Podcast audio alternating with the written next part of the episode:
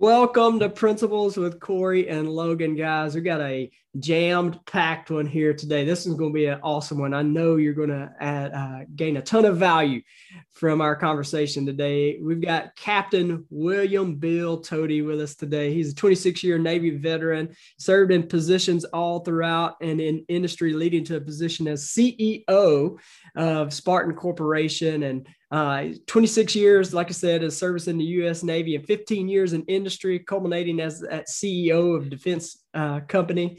But today, he continues his journey as a sought after consultant and authority on topics of military transition into industry. And that's one of the main things we're going to talk about today, along with leadership, because uh, as you guys know, I love some leadership.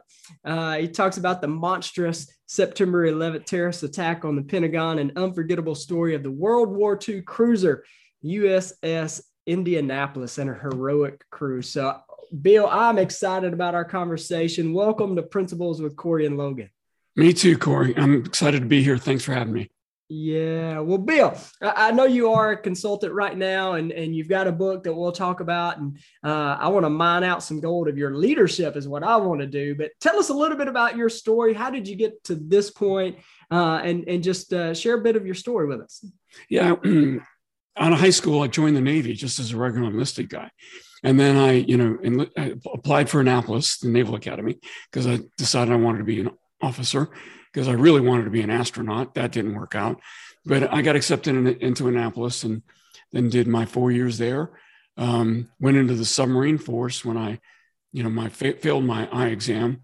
Uh, and so spent most of my Navy career bouncing back and forth between sea duty on a submarine and shore duty in the Pentagon. And so that's kind of those were the, the places I ended up uh, going back and forth. That's how I found myself in the Pentagon on September 11th, 2001, which was a very bad day. But my sea duty on submarines was uh, always fascinating, interesting, and I was had the privilege of commanding a submarine USS Indianapolis, which is how I got to know the World War II cruiser survivors of that USS Indianapolis so well. And in fact, we just lost one this morning. There's only, uh, I think, one survivor left out of the 316 that survived the sinking of that ship. Of course, that ship was talked about in the movie Jaws. If you've seen that movie, they talk. It's Quint's character talks about it a bit. So I've had a very weird life. Um, I'm lucky to be alive in some ways, but um, I'm very fortunate to have been benefited from a wonderful career. Yeah, that's all. All right. So I've got just maybe a weird question for you, but sure. uh, I've always kind of been interested in the submarine stuff. Uh, if you could explain what it's like being on a submarine, what is that actually like to someone who knows nothing about submarines? Yeah, the interesting thing is the you know um, you you kind of people who get claustrophobic don't fall into here for submarines. Yeah. So you, you can't get recruited into submarines. So when you get on board, people generally don't have a problem with being closed up and underwater. That's not generally the problem. The thing that people have a problem with is not seeing the sun.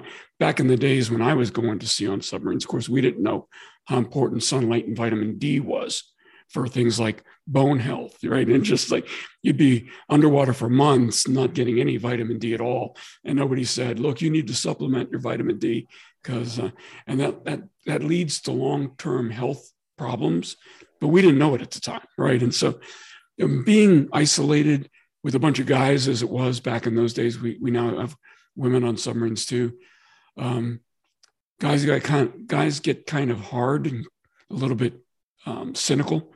Um, you, you find uh, weird ways to entertain yourself by almost by harassing other people, right? You get a bit short tempered.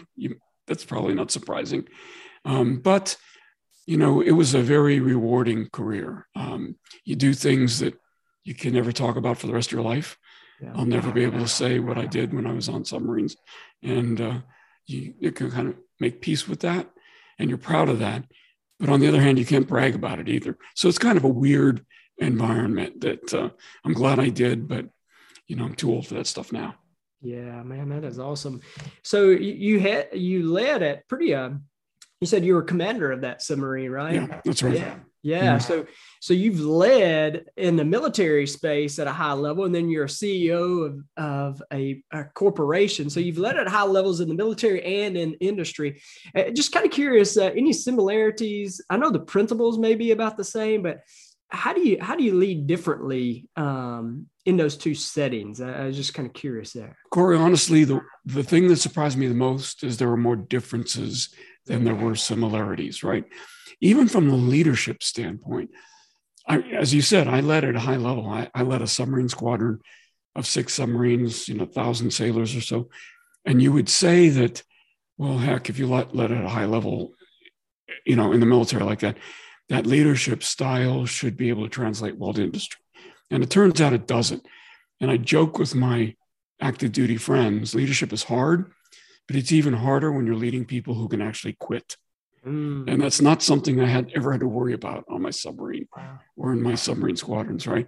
And so it, and the reason this becomes an issue is because the military does a really, really poor job of preparing people to enter the civilian workforce. It's not their fault. The people who are doing the training have never done it. And so they don't know what they don't know. And so what they end up doing is telling you things that are just completely wrong, like all your future employer wants from you is good leadership. That's absolutely wrong. In fact, that's not even true in the military. You can't go into, like, let's say, command of a submarine with only good leadership and succeed, right? You need a whole lot more than that good leadership. You need to actually know something about that submarine, about the environment you're going to lead in, about the people that you're leading. And so that statement that we all want to believe when we're leaving the military, all your future employer wants from you is good leadership, turns out it's it's a complete lie. And it sets veterans up for failure because they think they have what it takes to succeed, when in fact there's a lot of work they need to do to do really well in industry. Now, can they just kind of get get by? yeah, they can get by. But if they want to succeed to the same degree that they succeeded in the military, they basically have to think about it like they're starting over again. Mm. And the company can help that with that too. And this is, I spend half my time talking to veterans that are going to transition industry and half my time talking to companies that are recruiting veterans because every company is proud of the number of veterans it recruits. And what I say to them is, have you taken ownership for that veteran success? Have you have you helped that veteran figure out what they need to succeed? How many of those veterans are still with you after five years? And if you don't know the answer to that question, then you're failing those veterans. And so, um, if you really want to be proud and patriotic, do what it takes to help them succeed, not just hire them. Yeah. Wow. You know, uh, you said something in there that I thought was really powerful. You said it's different leading people who have the option to quit. uh, that, That's right. Yeah lead, I would think, and communicate. And, um, you know, I, I, things that I know about uh, military is definitely there's some skill sets. I'm an entrepreneur, and most of my mm-hmm. time, my whole life has been spent in the business world. There are definitely uh, attributes that that are attractive about people that are coming from military. You got discipline, you got work ethic, you got wisdom. Um, but I like what you touched on too about um, it just isn't automatic. One of the things we talk about in leadership is that uh, one of the requirements is competence. And you, Absolutely. you, you mentioned that. And mm-hmm. I think we fail people, and I know you're going to talk more about that, fail people when we don't train them in the, the competence, bringing out the skill set um, of that. So, so if you had a suggestion for somebody who's, you know, bringing somebody on that's transitioning uh, from a business standpoint, what, what would some of your suggestions be? Yeah, I find that sometimes the, the, the business person hiring the veteran is a little intimidated by the veteran and is unwilling to talk to them the way they would talk to any other new hire.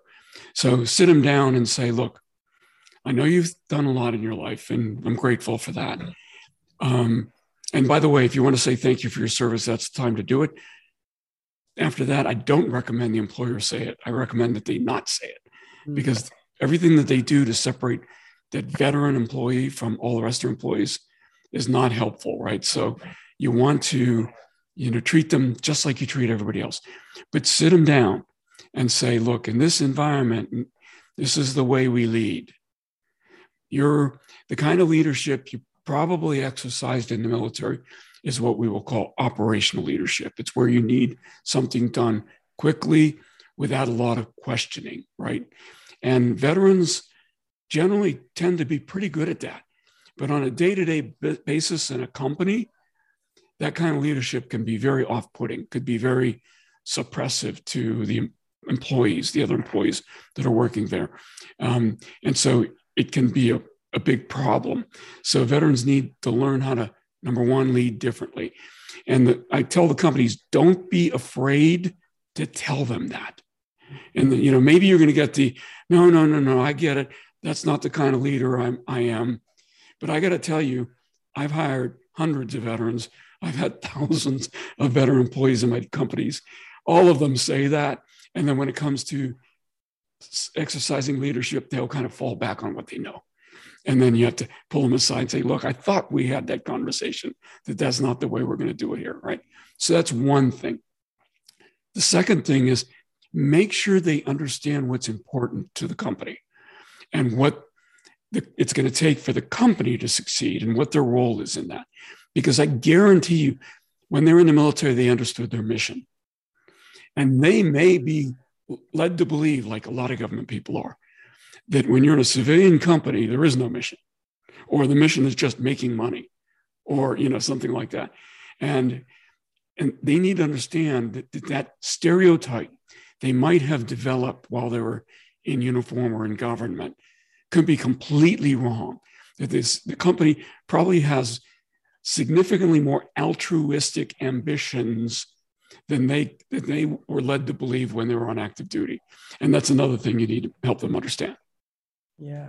You know, so what I heard you say, and uh, kind of when you're talking about number one is kind of just as a as an entrepreneur as business owner or, or whatever just out of respect uh, for what they've done in the past and out of mm-hmm. we we tend to coddle or compromise instead of speaking to them directly or, or trying to lead them well and it ends up being a disservice to to the to that individual it sounds like. That's exactly right and this fear or in, your intimidation in particular you know that the managers who've never served in the military who are very patriotic and they very and, and i'm very grateful for that patriotism by the way who have respect and admiration for those let's say somebody who came back after five tours of duty in afghanistan and iraq right so it's wonderful that they're respectful for that kind of service but then if they don't say got it but, but let's let's help you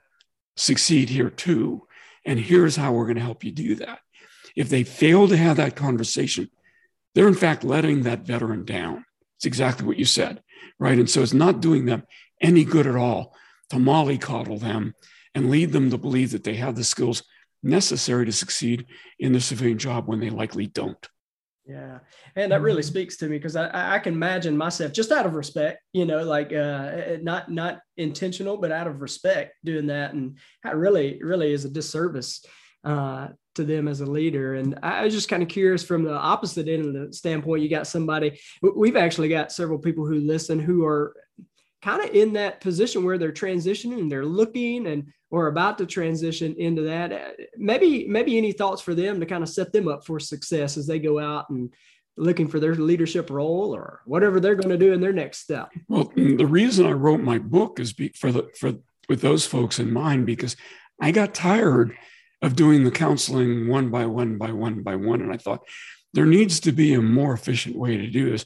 Let me write all this stuff down.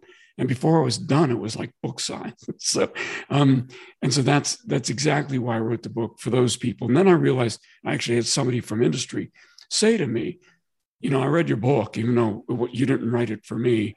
I'm a recruiter, and I recruit a lot of military veterans. And you know, I got great value out of the book too. And it hadn't occurred to me that that would be true. And so I said, you know what? Now that I think about it, you're right. You know, when somebody that's a recruiter or, or hiring manager reads my book, it's like listening into a conversation between two veterans, one that's succeeded in industry and one that wants to. And the one, and so that's helpful to that industry person to know what the veteran who succeeded is telling the one who's transitioning now so I do encourage folks that have never served that are hiring veterans to read the book as well. But but it the, the fundamental issue is you need to start early. You can't say, well, I've got my orders. I'm, I'm separating next week. What do I do now? Or say, well, the military teaches us what to do. Because in fact, what the military teaches you is a load of nonsense. It's going to hurt you more than it helps you. And again, I, I keep saying this it's not their fault. They're required to do this. They, you know, they award contracts to the lowest bidder, and the, and the people who give the training aren't the people who should be given the training. It's just the way it is. You have to accept that. Learn from people who've actually done it, not people who are reading off of a curriculum about something they've never done. Yeah. I love uh, I love what you said starting out there. That's the whole reason you wrote the book. Is mm. I know what you mean. Is is to increase. Uh, you've got a message and a way of helping people, and you want to spread that out to as many people as possible. And um, I think John Maxwell heard him say one time that's the reason he wrote books is to be able to influence people he'd never be able to meet. And uh, exactly, yeah. powerful, powerful point right there. Um, I, I love leadership. Love love talking leadership, and uh, again, you've led at high level in both uh, areas. There, curious as, as you've seen, is there any what what skills do you think, uh, or maybe a skill would you recommend uh, that's required to lead at a high level, whether you in in military mm-hmm. or mm-hmm. in the um, business space? Well, in both cases, there's some common skills. And one of them is you need the ability to articulate visualize first and then articulate the mission and ways that are going to resonate with the people you're trying to lead. So in the military, it's easy. It's defending the country. It's, you know, so it's been kind of the vision's been articulated for you. And, but, you know, trying to communicate that in meaningful ways to everybody who's in your unit becomes a little bit more of a challenge, but, but you start with a head start in industry, it may be up to you to define that mission. That's the first part.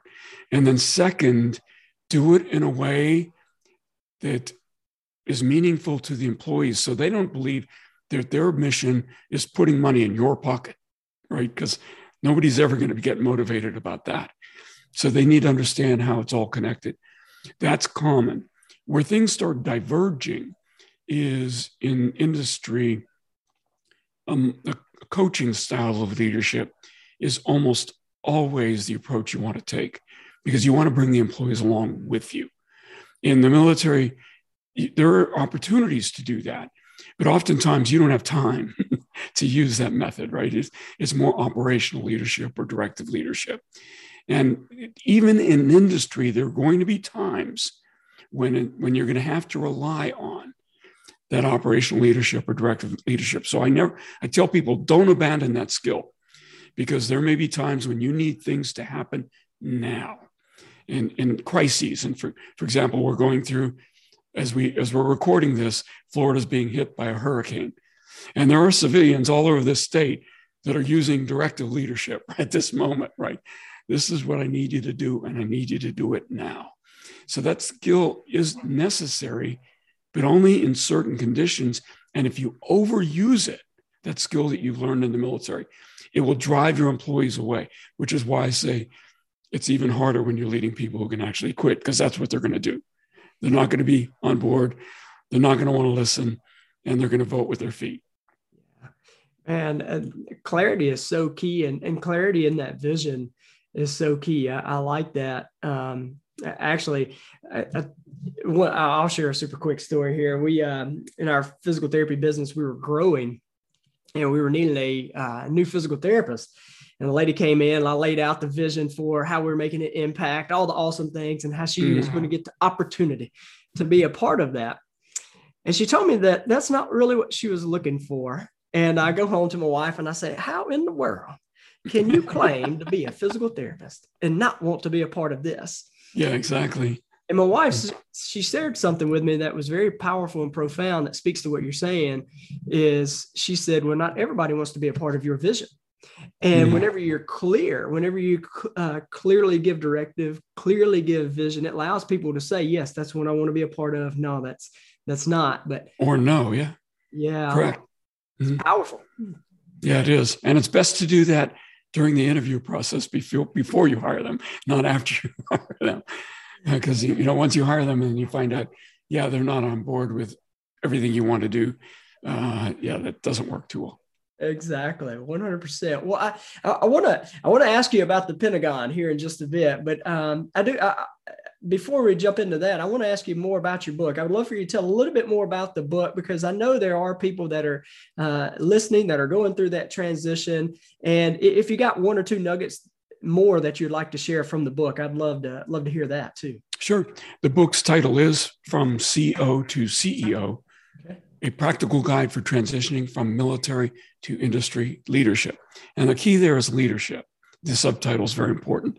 And so, you know, the, the book is intended for people who want to, who succeed in the military and, and want to succeed in, in the civilian career. And the couple points I make is um, I talk a lot in the book about the timing of your transition.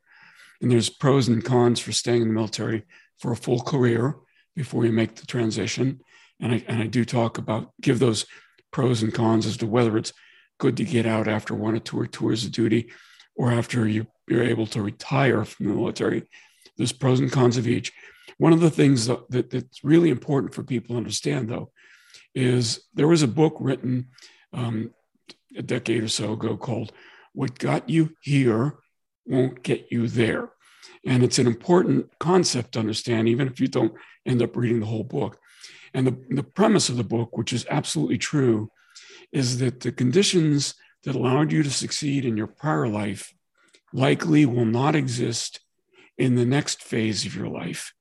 It's, and we're talking about the operational environment, the human beings that were there to support you, um, the training that allowed you to understand the dynamics, all of those things that were true and allowed you to succeed in your prior life will not be there in your future life. And that is doubly true when you transition from the military industry. Everything's going to be different. In fact, I tell military officers, you, you ought to think about it. it. Doesn't matter if you're a general. When you leave the military, you're a second lieutenant all over again. And so that's the way you got to think of it. The other part of this, what got you here won't get you there premises. The more successful somebody was in their prior life, the more likely it's going to be that they're going to assume that they will succeed in their next life. And in fact, that assumption, that confidence, can actually set them up for a higher likelihood to fail. And so it's almost like if you go in there not assuming you've been a success, you probably have a better chance of succeeding than if you go in there thinking, I got this mastered. I'm the master of life. I've uh, I've knocked it out of the park in every job I've ever had, and so you know that's that's kind of you know it's going to be easy, and it's never easy for people who think that way. The other little nugget I would give you is that the thing that the future employer wants to see more than anything is something I, I refer to as a an informed um, ability to learn okay? Because knowledgeable hiring managers and bosses will know that the person who comes out of the military isn't going to have the skills necessary to succeed immediately. And what's going to be important for them is the degree and the speed with which they learn the new environment, the new job, and things like that.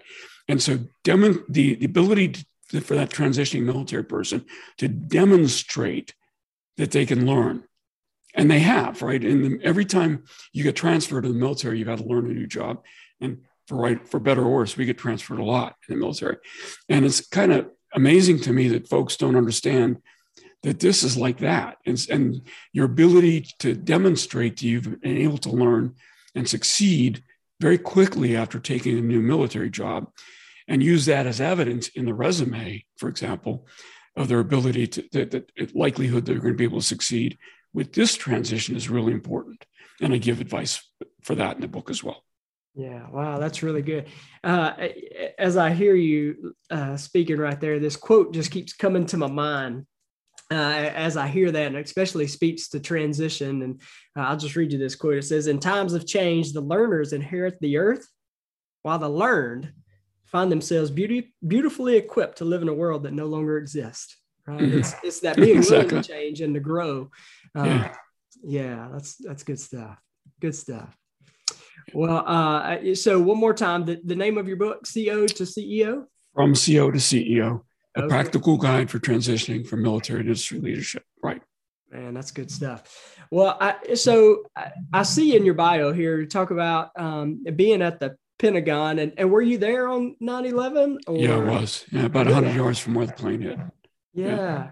Wow. I, can you, uh, what was that like? Like, um, I, I'm just thinking i'm just trying to put myself in your shoes maybe what mm-hmm. the nerves were like or or, or what uh just can yeah i mean we heard we knew the plane was headed towards washington and the only building in dc in the dc area that was like the world trade center that was easy to see from the air and had a lot of people in it the pentagon has 20000 people working in it and so we kind of knew before um, the plane came in that one was coming and we, we kind of knew that we were the target and um, in fact, I said it out loud before the plane came came in. But we did hear the plane as it, um, you know, obviously on full throttle come in. It I couldn't see it, but I could hear it.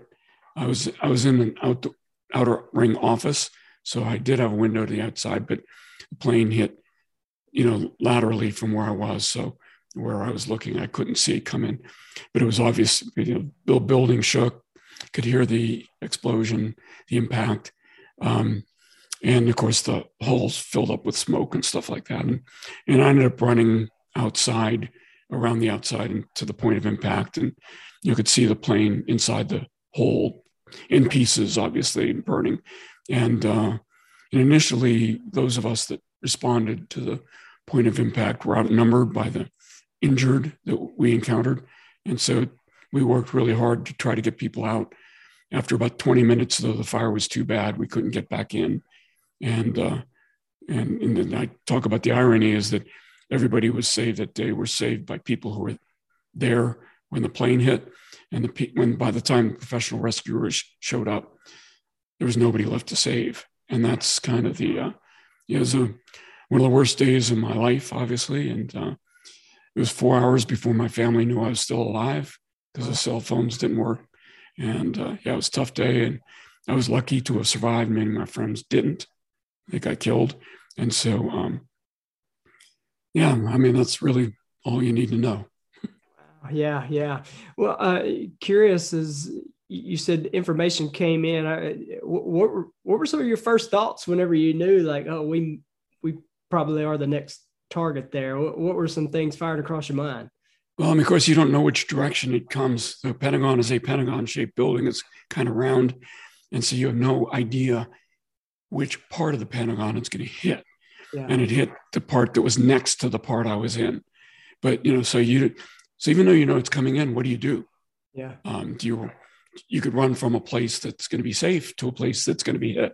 I mean, what do you do? Do you evacuate the building? No, we're the Pentagon right? Where they we control the nation's military. You don't you can't run away, although people did run away once after the the plane hit. Um, so, but the building was never abandoned. The National Military Command Center stayed operating the entire time. Our Navy Command Center got hot, hit, and that's where some of my friends were killed. Um, so, you know, that was kind of it.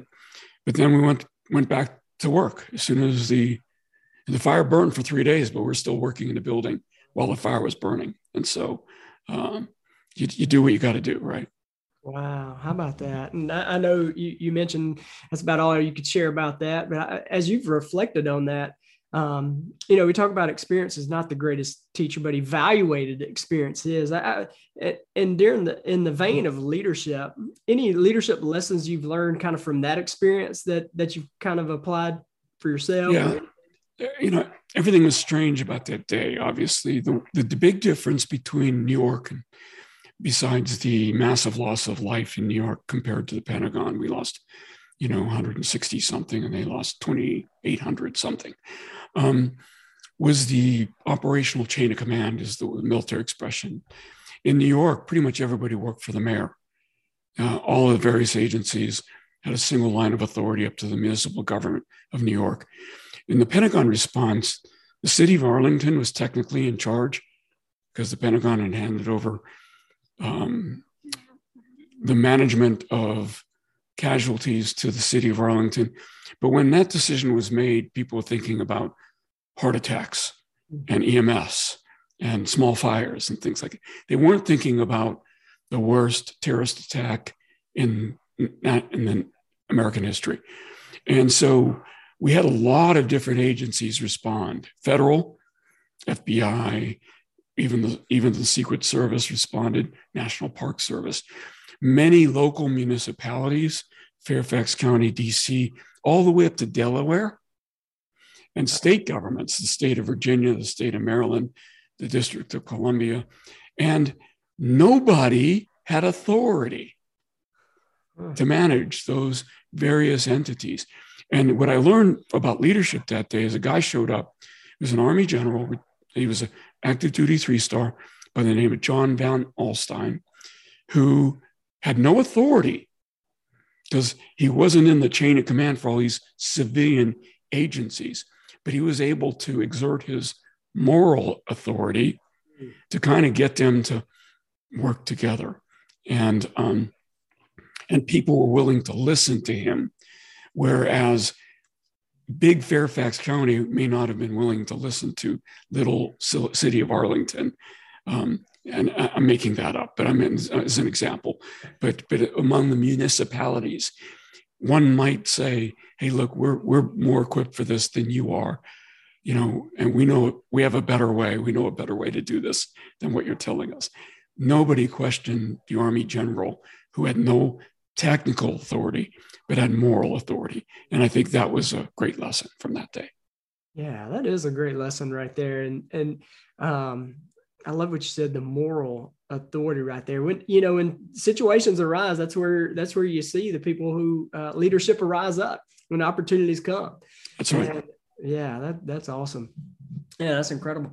Um, you made mention earlier in our conversation about being on the submarine, and, and you're talking about being able to get to meet the um, some of the ones on the the cruiser there. I'm not very familiar with that that story there. Can you share a little bit about that, the USS mm. Indianapolis?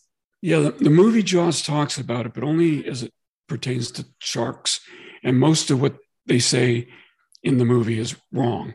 But that's the way most people know about the USS Indianapolis. They delivered the atomic bomb to the island of Tinian, and the one that was dropped on Hiroshima. And then when they were on their way from Guam to Leyte, they were sunk by Japanese submarine I 58. And they spent nearly five days in the water before they were rescued. About 800, there were 1,200 of the crew, about 300 went down with the ship when it was torpedoed. So about 880 uh, were alive in the water. But after nearly five days in the water, only 316 survived. And so, um, you know, I'm now, the, the survivors pulled me into their sphere in 1998 when I was still captain of the submarine in Indianapolis. And so I've been working with them ever since. It was my great honor to know them. I helped them a little bit with the exoneration of their captain, who had been court martialed after World War II for the sinking of his submarine, of the sinking of his ship by the Japanese submarine. And so, um, and so I've been with them ever since. I'm now chairman of their legacy organization, and uh, it's a great story. There's a good book who came out that came out in 2018 called Indianapolis. Just that's that's the title, and then long subtitle, the 50 year, 50, 55 year effort to exonerate an innocent man. I think is the subtitle, but um, it tells the complete story, and it's very much worth reading. And I do recommend it. Wow. How about that? Uh, that's good stuff. I like that. And um, I, I, like that. Uh, I, I, wanted to ask you about, you know, in leadership, there's uh, often challenging pieces mm-hmm. and parts of your day. And I think, I, I know I've mentioned John Maxwell a few times, but John talks about there's no two great days in a row for in the life of a leader because you know there's challenges there and i, I would right. hear um, maybe some lessons you've learned from your own personal failures uh, you don't have to go into too detail on any of the failures but uh, i know for my for my own self some of the greatest lessons i've learned are from my own failures there. So anything on that that you could share with us? Yeah, the first one is to recognize the failure. I mean, oh. that's almost the most important bit. Yeah. When I transitioned to my first company out of out of the Navy, I, I, came into a job that was called a leadership development program, and it really rankled me that they thought I needed my leadership to be developed. That was kind of my first mistake because I'd led at a very high level in the military, and and what it was really about was creating a business vision, and then aligning people around that vision. And it was a great program, and I got promoted very quickly, and I thought, "Ooh, I'm I'm doing great, just like I did in the Navy." And, and it was wonderful because in the Navy, you kind of have to wait your turn to get promoted. You have your, you're assigned a number and you can't get promoted before your number comes up. And in industry, I was promoted before maybe 20,000 people that had been there longer than me. And so um, I am loving this. But about six months after that, I get a call one day, and it's my boss's boss, the guy who kind of was my mentor. And he's saying, and his first words out of his mouth were, Bill, you're screwing this up. And it was like, I had, I didn't even, I had no idea yeah. that I wasn't doing a great job. And so he went down the list of my feelings, right? And it was like kind of, um, you know, grip yourself moment. And, you know, what are you going to do about this? And, um, and obviously I, I could have got pretty agitated and blamed everybody else for not supporting me because I'm the new guy and the I've done only just a few months, or not at that point, I think I was in, in more than a few months, but I'm new to industry and and why haven't people told me this? And how come it takes you to and it was one of those things where maybe I was a little bit intimidating to them and my boss and the people around my boss. And and so my boss's boss took it upon himself to have this talk with me. And, and so I learned a lot of lessons from that. First of all, I wasn't sufficiently self aware. Second, I thought I knew what it was going to take to succeed, and I was wrong. Mm. Third, I had to go talk to these folks. I was going to say confront them, but that's not the right word. And say, look, why didn't you tell me? Don't be afraid to talk to me. What's what's going on here that you're afraid to talk to me? And so I learned a lot from that. And fourth, I just swallow my pride. For the first time, I'm not hitting it out of the park. And you know, what am I going to do to fix this? And I'm going to take it very seriously and do what needs to be done. I told my wife, pretend I'm going on deployment again because I'm going to be working really long hours until I figure this out and get this right. Either that or I'm going to have to start looking for another job, which I don't want to do because I really like it here. So that was a huge lesson on leadership from somebody who had been practicing leadership for over 20 years at that point.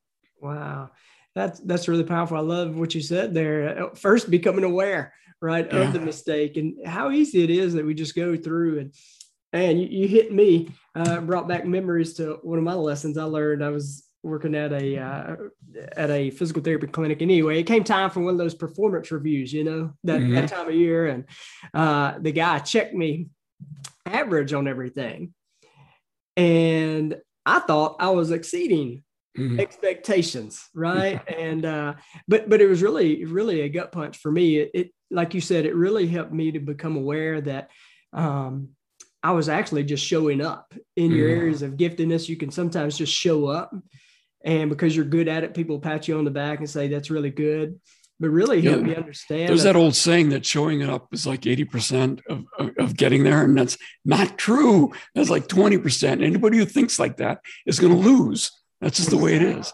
Yeah. Exactly. Right. And and and what that really helped me was that I was just showing up, that I was compromising some strengths and gifts and talents that I had, and mm. I was just mm. winging it, and not working for it. And um, man, that's a powerful thing you just said. That's really, really good. Well, Bill, you've added a ton, a ton, a ton of value, and I know we're getting right at time, but I want to um, uh, if somebody wanted to reach out to you and connect with you, what, what's the best way they can connect with you? And then if they wanted to get the book, how do they get the book? Well, the book is everywhere. It's on Amazon and whatever, Barnes and Noble, and you know, Amazon controls the world. So, and that's the easiest place for people to get it. So I have to say that.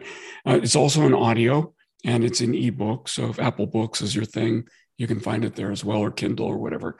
Um, but to get to connect with me, I do have a website. It's William Toti, and Toti is spelled T O T I, williamtoti.com. And uh, my email address is there. And send me an email and I'll respond. Awesome. Well, uh, guys, I hope you connect with uh, Bill. There's tons of good stuff there. And uh, if, if even if Bill shared something in here that spoke to you and you want to comment, feel free to do that. We'll pass that along to him. And uh, Bill, last question I have for you: If somebody's listening and uh, you really spoke to them, and uh, what, what's one thing you want listeners to take away from our conversation today? If there's just one nugget that you could uh, leave within them, what, what would that be today? You know, I've seen, I've heard you say in another um, podcast, Corey, that um, it's not thinking less of yourself; it's thinking of yourself less, and it's that's the basic philosophy of servant leadership. And if there's one lesson, that's probably the one. And you need to really ascribe to servant leadership. If you're going into the civilian, in, into your transition, whatever job it is, even if you're not coming out of the military, you're going from one civilian job to another, and and it's all about you, it will always be only about you, and that's not going to get you, I think, where you probably want to be. And I have that conversation with people who want to work from home, and I say, "Is that that's good for you? I get it, I get it." But if it's all about you and you're not willing to sacrifice something for the company, then don't be surprised when you never grow beyond where you are today. And so, particularly in face of people like you who can't work from home, and I, I ran several manufacturing, you know, businesses where the people working there can't work from home, yeah. and so put yourself in their shoes and, and ask yourself, you know, what is it? So it, it, it needs to be about thinking of yourself less. And, and I think that's going to take you where you need to go. Absolutely, man. I love that, and uh, I could hit that on replay a bunch of, yeah, bunch exactly. of times right there. Uh, servant leadership, and I, I, think the the um, thing about leadership a misconception about leadership is that it is all about me that i'm the one to be served but that that's not the case. Some of the worst leaders i ever worked for were highly charismatic.